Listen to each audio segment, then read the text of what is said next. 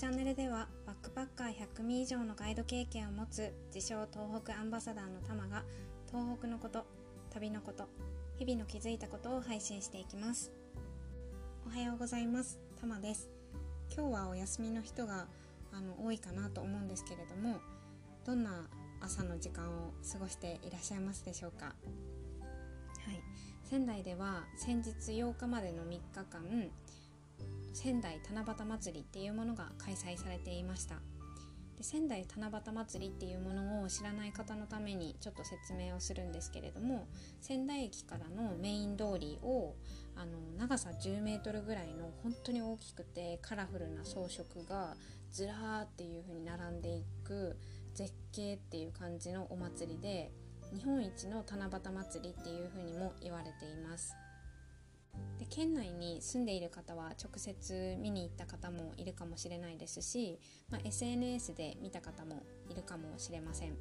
で今年は規模縮小であの例年よりもあの数も長さも制限されてたりとかあったんですけども、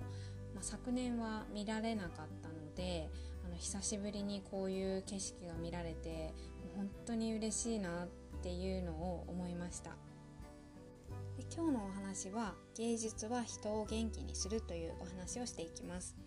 仙台七夕っていうのはもともと織姫と彦星を祀って手を使う習い事の上達を願ったりとか豊作を願うものだったんですけれどもでも歴史の中で少しずつ意味合いがあの変わっていったというか追加されていった形なんですね。主に戦争があってっていうところが原因になるんですけれどもそれで不景気になったりとかあの、うん、国民全体が暗い感じになってしまった時っていうのはやっぱり飾りとかもあの全然やらなくなってしまったりっていうのがあったのでそれをあの町の人たちが、うん、このままじゃダメだというか、まあ、活気づけよう元気づけようっていうことで七夕祭りまあ、飾りを復活させたんですよね。そうで、まあ、終戦後の昭和21年にあの改めてそれが2回目の復活っていう形だったんですけれどもその時のあの当時の新聞には10年ぶりの七夕祭り涙が出るほど懐かしいっていうような見出しであの報道されるぐらいにもう本当にあの元気づける飾りができましたみたいな形で報道されたらしいです。で仙台七夕祭りっていうののあの吹き流しっていう飾りが一番あの有名というか目につく飾りなんですけれどもそれがくす玉に、えっとまあ、吹き流しっていうその短冊のすっごい長いみたいなものがくっついてるんですけどそのくす玉っていうのはもともと本当にシンプルなものだったんですけども仙台に住んでる方がもっとあのーお花みたいにすごく美しい飾りをしたいっていうことで軽い球体のあれ竹かごなんですね。それを考えて、まあ、和紙とかそういうものであのお花みたいな飾りをつけて今のような本当に豪華な、うん、カラフルなデザインを作ったっ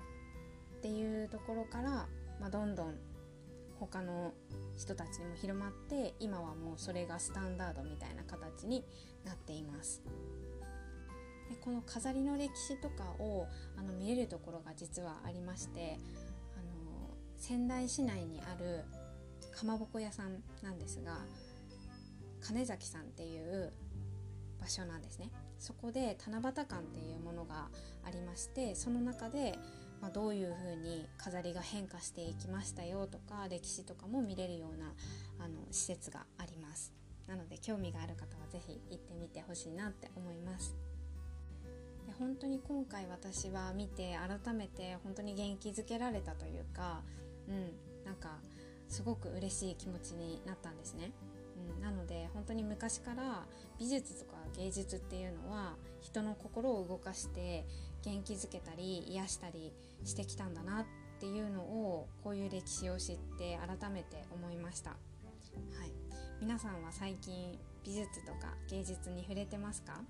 まあ、音楽を聴いたりとか絵を見たりとか綺麗だなって思うものを見たりしてみるとあのいい気分転換ができるかもしれません。はい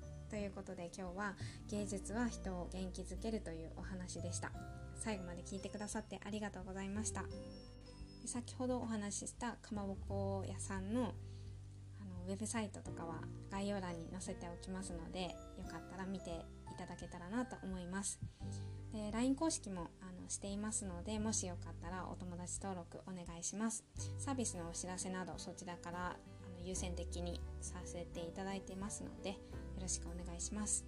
では今日も一日深呼吸をして心楽しく過ごしましょう。ではまた。バイ。